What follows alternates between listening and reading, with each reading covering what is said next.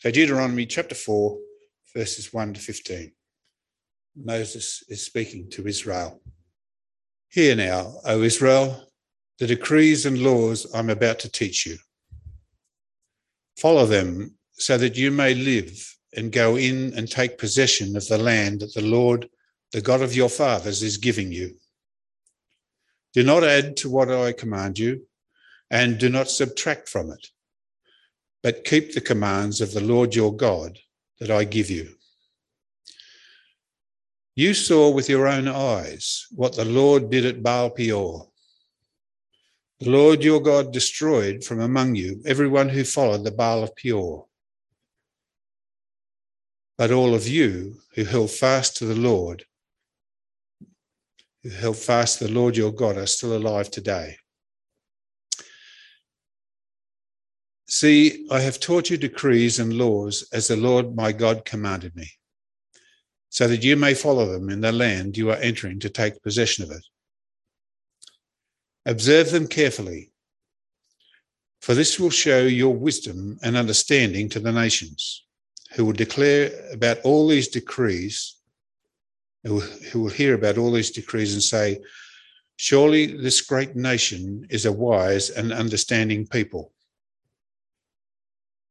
What other nation is so great as to have their gods near them the, the way the Lord our God is near us whenever we pray to him. And what other nation is so great as to have such righteous decrees and laws as this body of laws I am setting before you today? Only be careful and watch yourselves closely so that you do not forget the things your eyes have seen or let them slip from your heart as long as you live. Teach them to your children and to their children after them.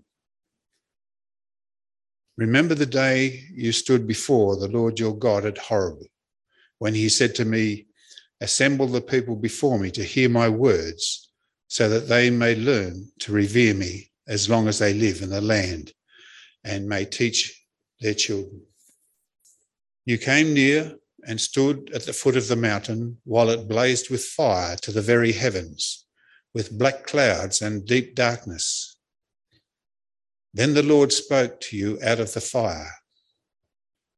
You heard the sound of words, but saw no form.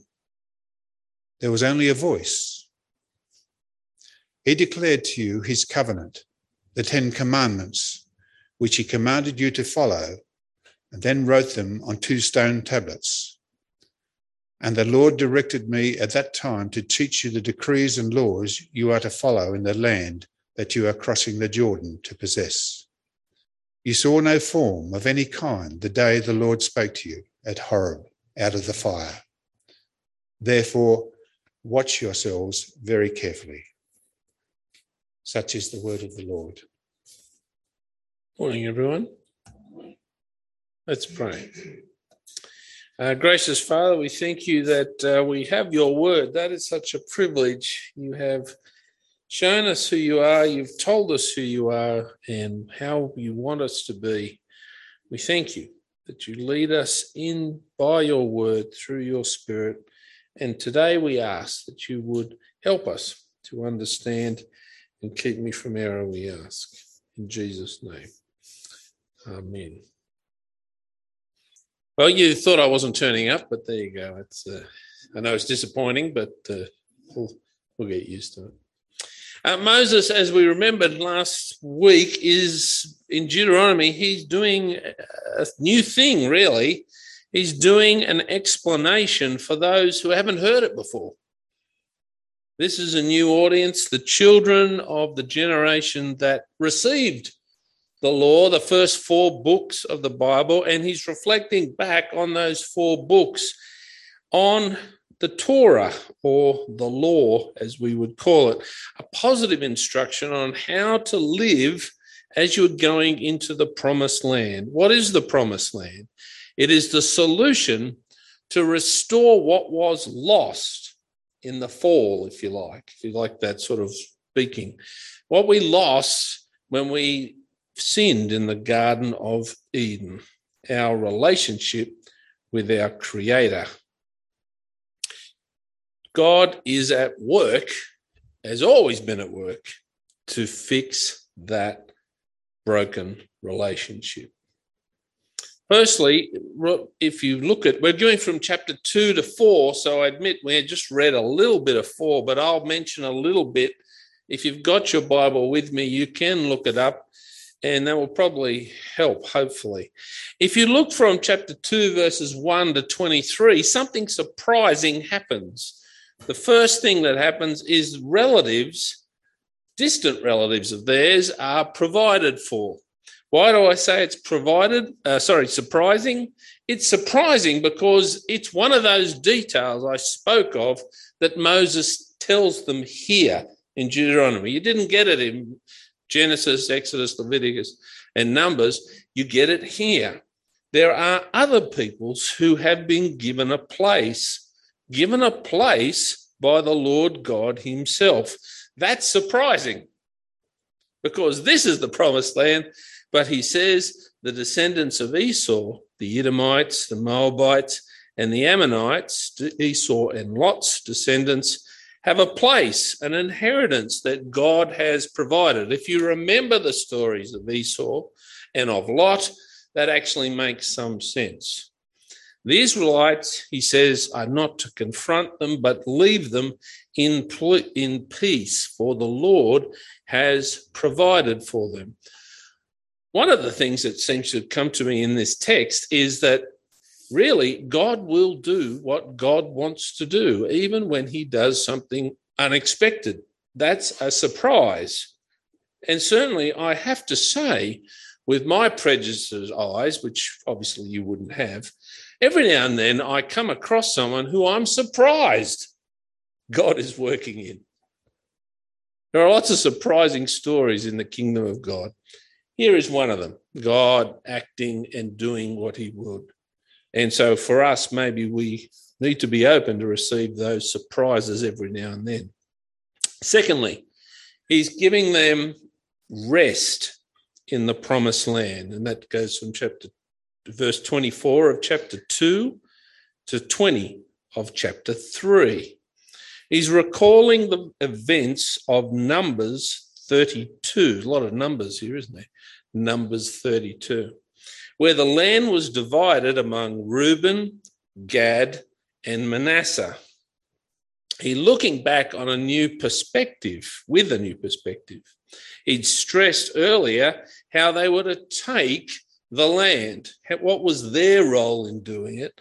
But now in Deuteronomy 3, verse 20, it's all about how God is giving Israel rest Rest is an important theme in Deuteronomy. Rest, as remember, Deuteronomy is a look back and summary of the first four books. Rest is, of course, vital in the creation story, Genesis 1. God saw all that he had made and he said it was good. And on the seventh day, he rested. He rested, seventh day. The picture at the end of creation is that when God has made his good world, he lets it rest in him. He enters rest and it rests with him. God provides for it, looks after it, cares for it. All that it needs comes from the God who made it. Now that Israel is going into the promised land, as we said, it is the new Garden of Eden. It is uh, heaven, if you like that terminology. That's what's happening here. God is recreating the place where his people will be with him and he will be their God and they will be his people. They will have rest the perfect provision of all that they would need. In God's rest, it is good. And as they enter the promised land, it is seen as a place of God's rest. Moses says Reuben, Gad, and Manasseh are receiving their rest. Interesting enough, it's actually not in the promised land. It's on the other side of the Jordan. It's on the east of the I think it's east. They're on the east. East, west, I north, south, I get confused. I'm pretty sure it was the east, Transjordan. But that was what he uh, Moses terminology brings into it. He's saying they are receiving their rest. God's people in God's place under God's provision and rule. Thank you, Graham Goldsworthy. That was lost at the fall. Now, what God is doing is overturning those things and giving his people rest. And so we get to the part of chapter 4 where Moses calls for obedience, chapter 4, verses 1 to 40. Lord, uh, the Lord is with them, and in chapter 3, verses 21 to 22, he's particularly encouraging to Joshua because Joshua will replace Moses. Moses, as we saw, included himself with the people who rebelled the generation. He will not enter the promised land, but he encourages Moses the Lord is with them and will fight their battles for them. Now, we don't like to talk like that anymore. No one likes to talk of battles because that's horrible and sounds bad, but that's the way it's talked of. Wherever they go, whatever they be, God will do the fighting for them. It's an important encouragement for them to know as they go in to the promised land.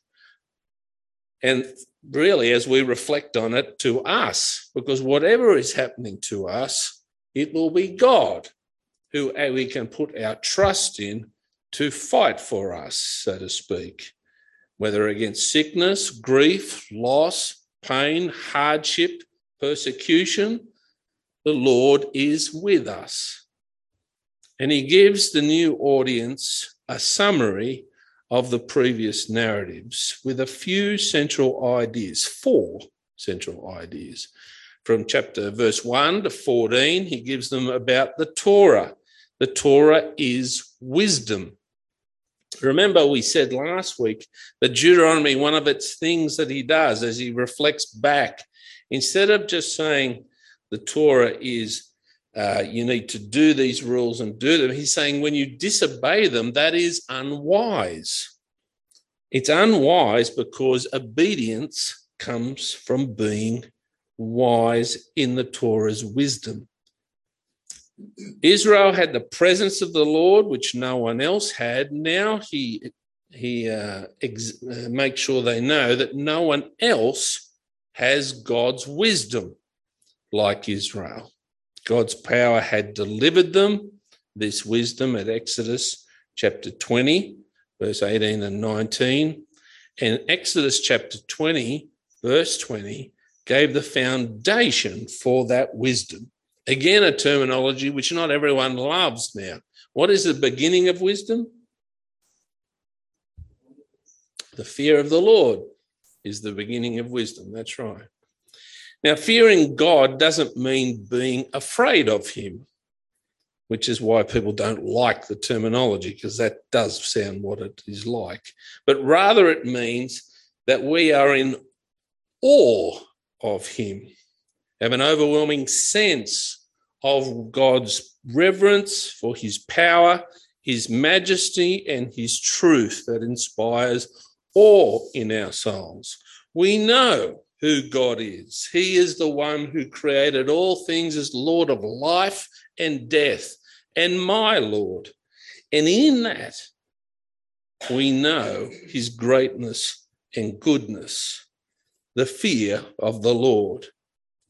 Secondly, he says idolatry. You need to watch out for that and be warned. Be very careful about idolatry from verse 15 to 24. Now, today, if we talk about idolatry, we have almost have no way of understanding this. That's the truth. it seems strange to us because our attitudes in the West are that uh, we don't have idols. We're not religious. Well, if you have religion, that is weird. That's the attitudes of the West, which are outside. And because they're outside, they're even in us. But in the ancient East, ancient Near East, religious idols are everywhere. They govern they rule regions and cities. They govern harvests and seasons. They govern your life. You will have them in your house, in your home, in your rooms, by your, by your kitchen. You'll have them on your person. You will wear them. The truth is, as you know, our world is full of idols.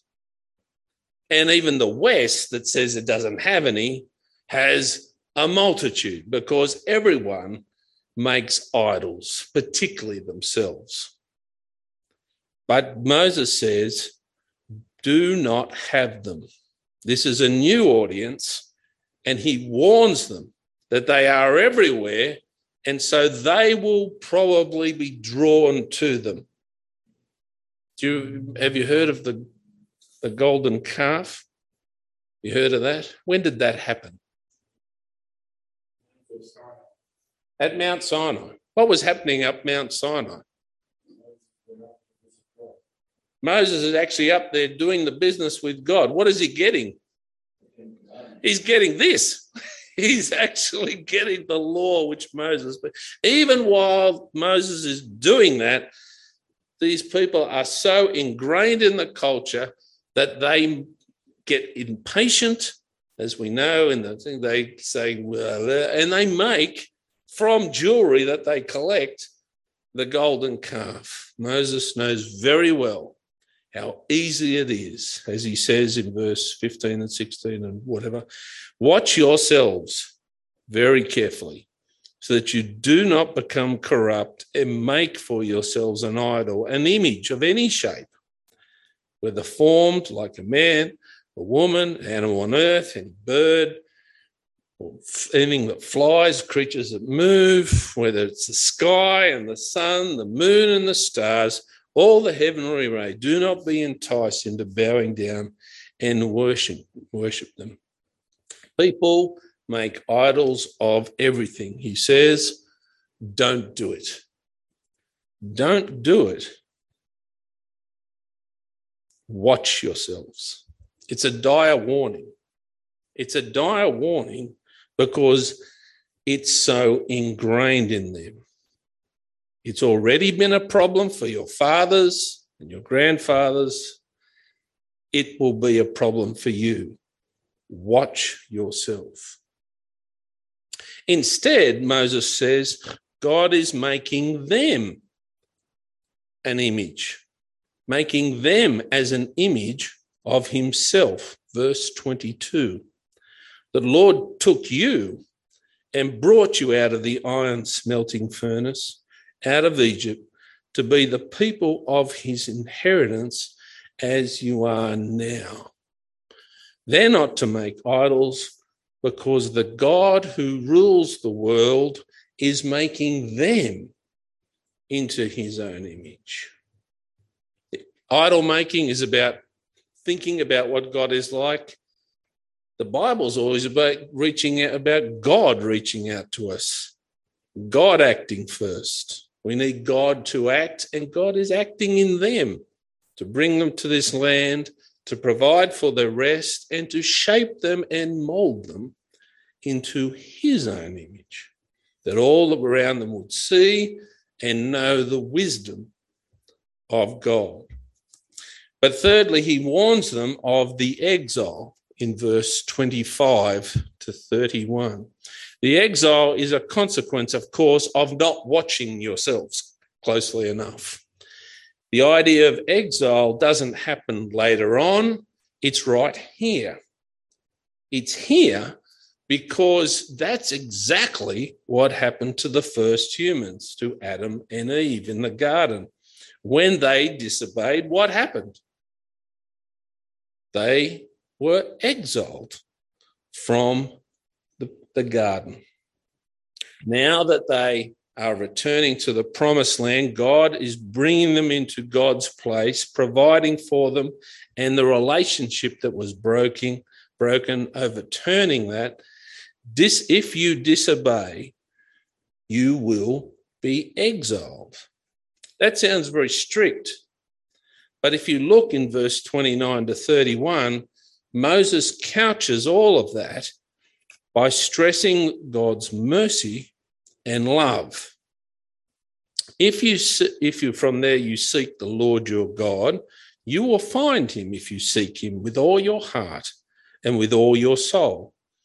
When you're in distress and all these things have happened to you, then in later days you will return to the Lord your God and obey him. For the Lord your God is a merciful God he will not abandon you or destroy you or forget the covenant with your ancestors, which you confirmed to them by earth.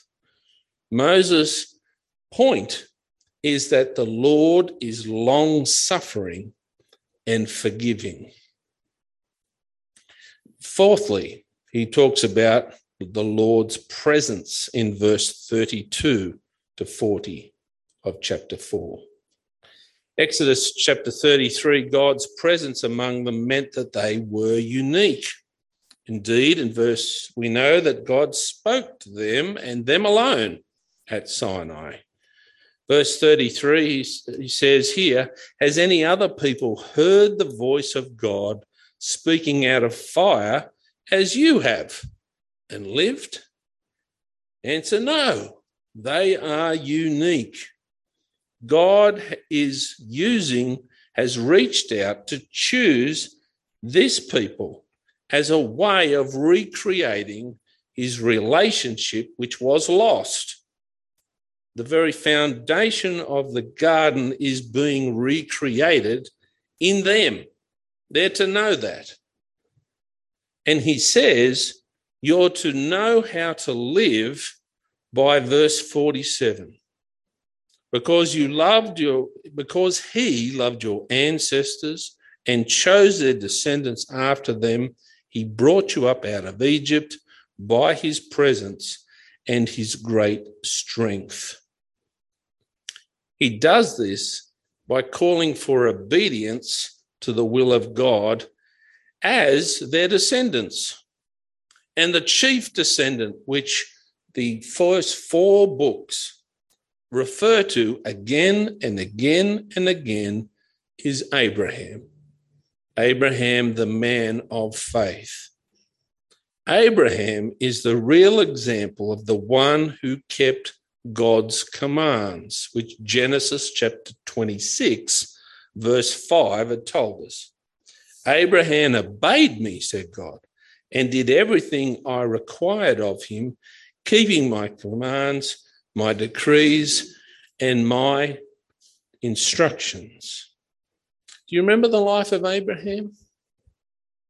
Was it rosy and lovely? Do you remember some of the stories? There's some pretty horrendous ones. It wasn't about Abraham's goodness, it was about Abraham's faith. And it wasn't about the quality of his faith, it's about whom the God of whom he placed his faith in. The Pentateuch calls Israel to be like Abraham, the one of faith. Faith is the way in which we keep the law. He's saying, be like Abraham. In summary, what do we say about all these things? Paul will make much of Abraham in Romans. And that's no accident. He does so because he's actually following not just the Pentateuch's lead, but the Bible's lead. Romans 4 3, he says, What does scripture say? Abraham believed God and it was credited to him as righteousness. The righteous, we know, will live by faith. As God is bringing people back into relationship with them, he does this by faith.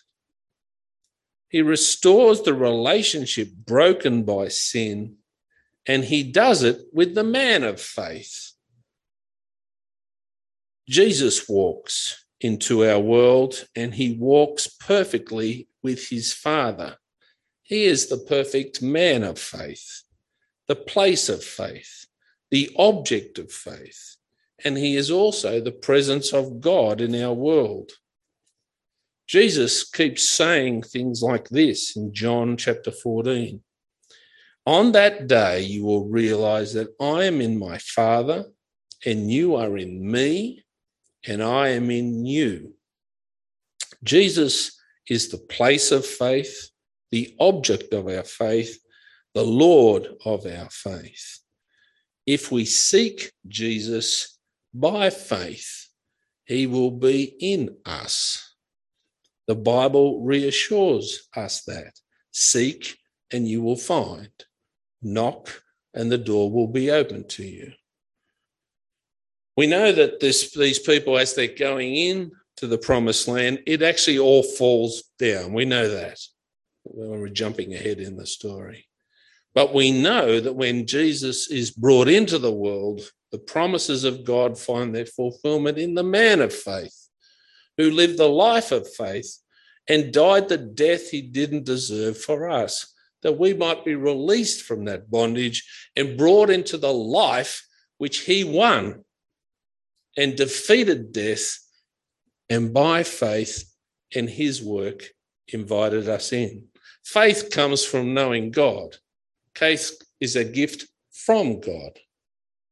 We know because he first loved us. He is the place of faith, the object of our faith, the Lord of our faith. As you know, that Paul will also say he's also the beginning of, he's also wisdom. 1 Corinthians 1, verse 24. Christ, the power of God and the wisdom of God. We are called to put aside other things and follow this wisdom, Jesus. We're called to put aside things that entice us. As I said, we make idols of money, of caravans. Sorry about those words, caravans. I shouldn't have picked that one. Uh, of houses, of the way we do our hair, driving Alfa Romeos. If you're if you're that crazy, uh, we can make an idol of anything, and we do. This Western world that we live in, which tells us we're not religious, couldn't be more religious if it tried. It gives its life and devotion to anything it decides to worship, including, of course, most wonderfully ourselves. And obviously, there's a lot to be worshipped here. But it's the truth. We put ourselves at the center of all this. God says, I am making you into my own image. God said, For those whom God foreknew, he also predestined to be conformed into the image of his own Son. Romans 8, verse 29. Just as God was making them into an image and they would avoid false worship, so we come to the place of Jesus and he puts his spirit in us, and the Holy Spirit, with his word, conforms us, changes us, transforms us, gives a new heart, a new birth into a new life. We died to sin. We are alive in God Christ Jesus, said Romans 6, verse 13. All this because the great God in whom we worship and reverence is the God who is long suffering and forgiving, the God who has reached out to us, not to him, out to us that we might know him and have him forever. Let's pray. Uh, gracious God, we uh, thank you that you have given us so much. You are long suffering, you are forgiving, and it is by faith we are saved. Forgive us for when we're all over the place. Forgive us because we are not blameless, we are not holy. And yet, Father, you are holy. You are, you are majestic. You are full of truth. And you are making us into your own image. We pray that you would transform us. Thank you, Lord, that you knew us before all time and still loved us. Thank you that you love us so much that you will never leave us. Thank you that you made sure of that in the person of Jesus, the one of faith, our, our one who came and suffered and died to release us from the penalty and judgment of sin and death and released us to new life in you. Lord Jesus, conform us, help us to worship and to live as your people in this world. It's full of all sorts of things that distract us, full of all sorts of things that want to make us and give us, give our hearts to, particularly ourselves. We pray, Lord, that instead we would know your ways, the wisdom of God shown in the person of our Lord and Savior Jesus. We pray we would follow that way, transform us, make us more like Him, that we might be people in your world who the world can say, Wow, God is good. We pray all these things in Jesus' name. Amen.